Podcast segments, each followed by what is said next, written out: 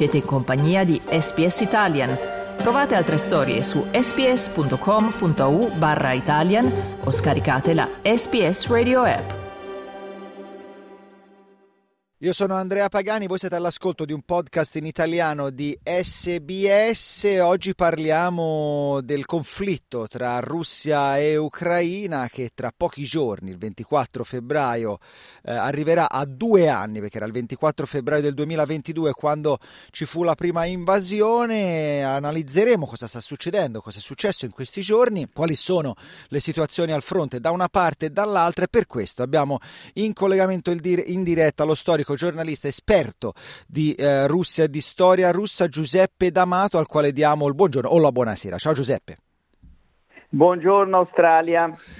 Dunque, Giuseppe, apriamo dalla Crimea, dove Kiev ha annunciato di aver colpito e affondato nel Mar Nero nei, nei giorni scorsi una nave da guerra russa, la Cesar Kunikov. La Cesar Kunikov è la quinta nave della flotta russa nel Mar Nero colpita dalle forze ucraine. Il Cremlino, dal canto suo, che in precedenza aveva fatto sapere di aver abbattuto sei droni ucraini, non ha rilasciato al momento commenti al riguardo.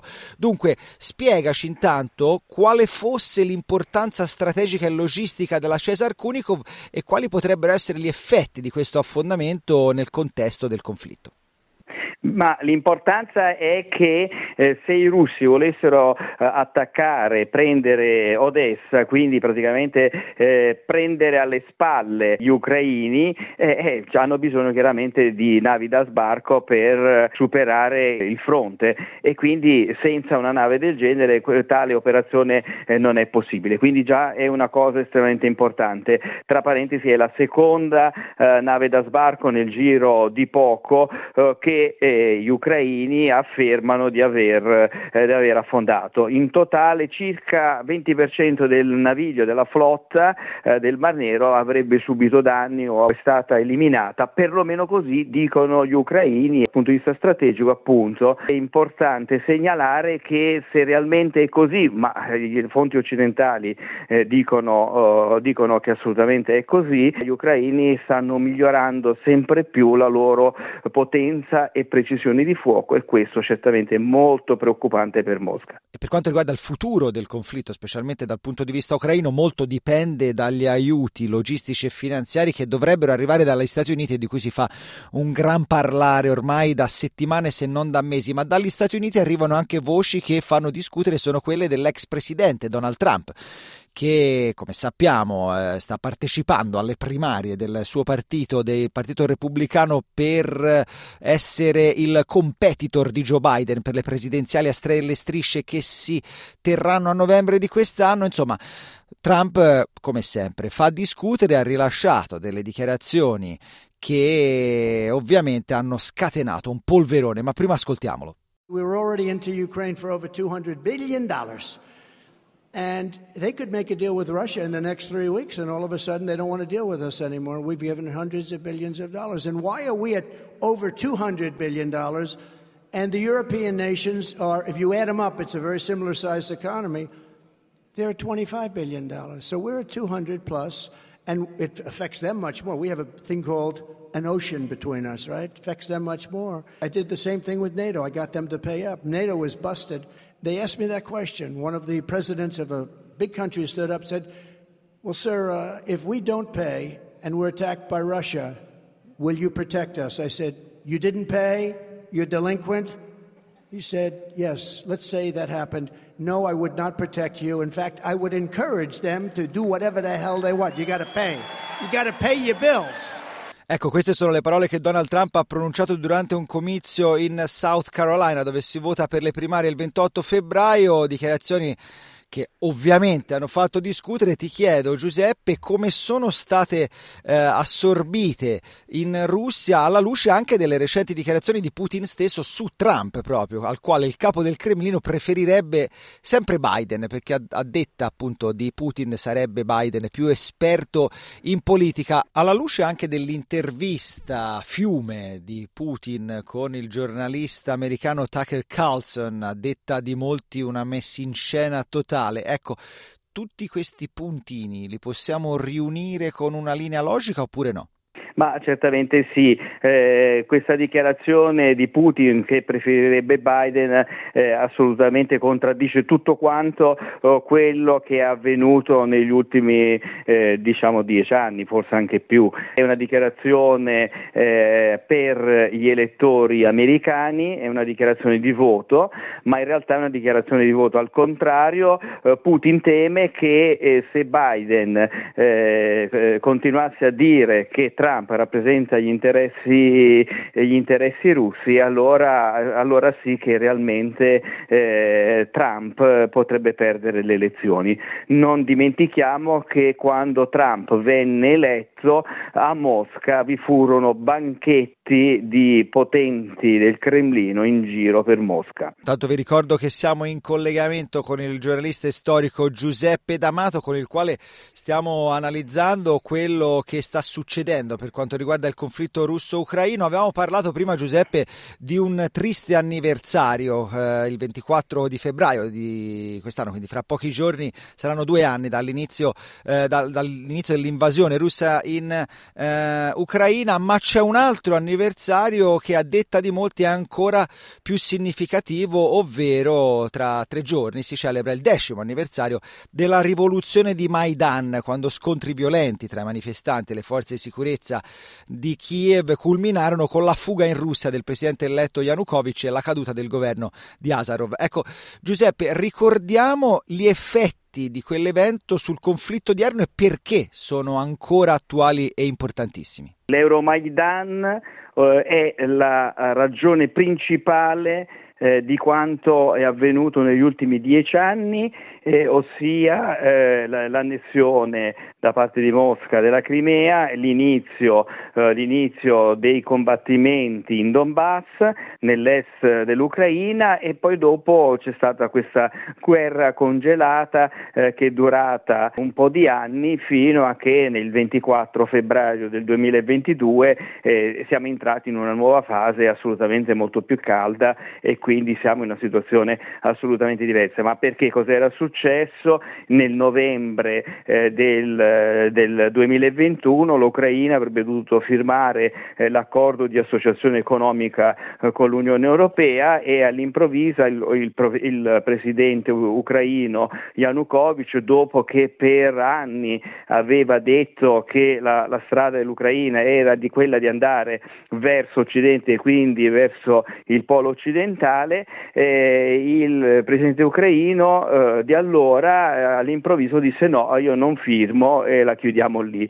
E questo perché, secondo le ricostruzioni, aveva subito pesantissime pressioni da parte, eh, da parte del Cremlino. Eh, quindi la, l'Ucraina allora aveva scelto di andare ad Occidente, Yanukovych disse all'improvviso di no, iniziarono le manifestazioni che poi dopo terminarono con scontri durissimi e poi la fuga, vi fu una vera e propria fuga del presidente Yanukovych che poi è riparato in Russia. Quindi quella eh, l'anniversario più importante è proprio l'Euromaidan del 18-21 eh, febbraio, proprio perché rappresenta l'inizio di questa tragedia russo-ucraina che continua, eh, come si è detto precedentemente, ormai da quasi due anni. Ecco, rimanendo in Ucraina, sul fronte ucraino e sulla strategia ucraina, qualche giorno fa Zelensky ha silurato il capo delle forze armate Zaluzhny come si cerca di controattaccare, perché insomma sembra che Zaluzhny abbia pagato per la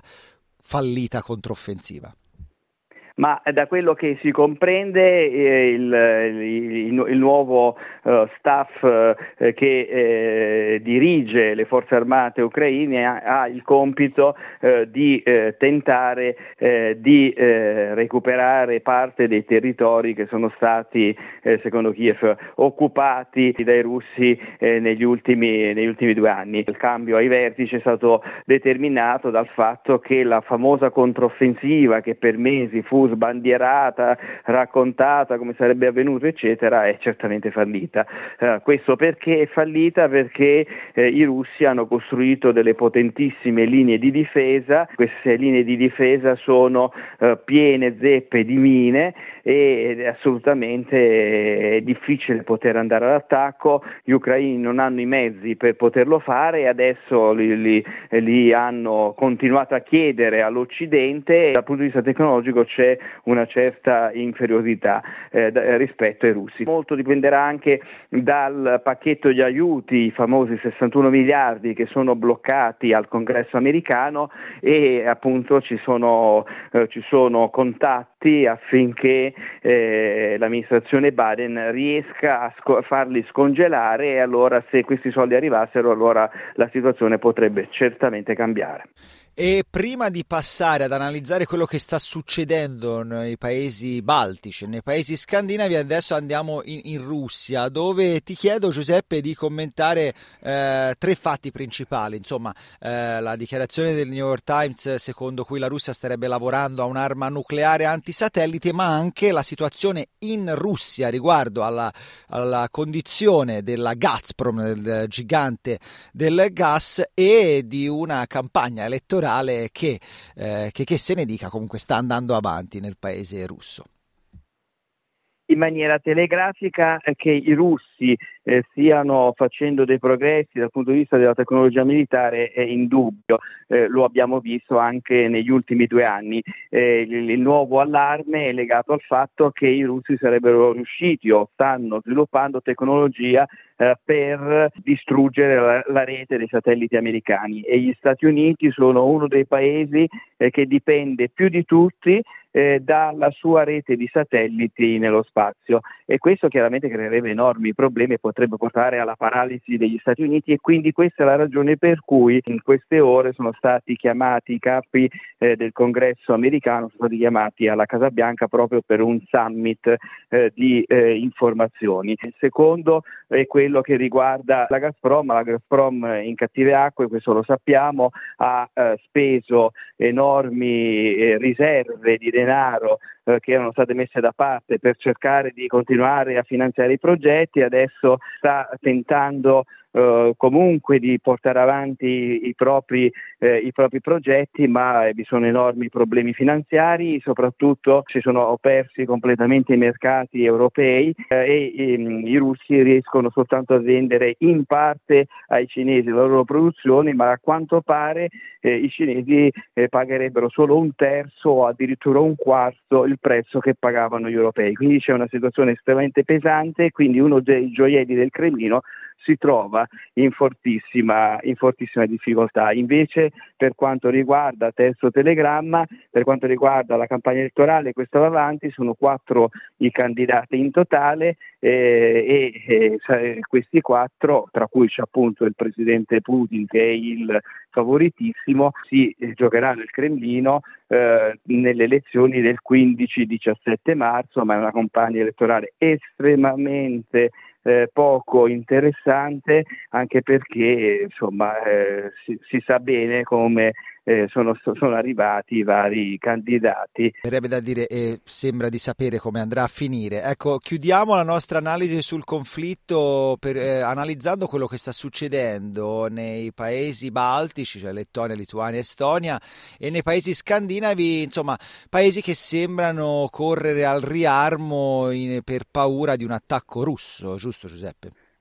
Assolutamente sì, nel Baltico si stanno costruendo qualcosa come mille bunker lungo tutta la linea del, delle tre repubbliche baltiche, eh, la Polonia ha rafforzato la sua presenza nel cosiddetto eh, corridoio di Suvalchi che è un corridoio, eh, un lembo di terra che, eh, che, unisce la Polonia ai paesi baltici e rende la regione di Kaliningrado una enclave staccata dal territorio bielorusso. Inoltre l'Estonia ha appena ricevuto un sistema eh, antimissilistico in grado di controllare praticamente eh, tutto il Baltico, la Svezia ha mandato suoi uomini eh, che si sono già uniti alla Nato nonostante la Svezia sia ancora fuori dalla Nato, eh, quindi questi eh, svedesi, militari svedesi eh, sono arrivati in Lettonia per aiutare il paese alleato nella difesa contro un eventuale attacco russo. La, la Finlandia con, conserva i propri confini chiusi e sta pensando di eh, creare una vera e propria eh, linea di difesa ad est lungo i 1300 km di confine con la Russia, non dimentichiamolo che quello è il confine esterno dell'Unione Europea ma anche il confine esterno eh, dei paesi della Nato. Questi paesi si stanno armando perché la deterrenza secondo loro è l'unico modo per riuscire a mantenere la pace. E noi ringraziamo Giuseppe D'Amato per la sua analisi come sempre puntuale e precisa. Giuseppe, grazie e buona serata. Arrivederci a voi tutti, ciao Australia. Volete ascoltare altre storie come questa? Potete trovarle su Apple Podcasts, Google Podcasts, Spotify o ovunque scarichiate i vostri podcast.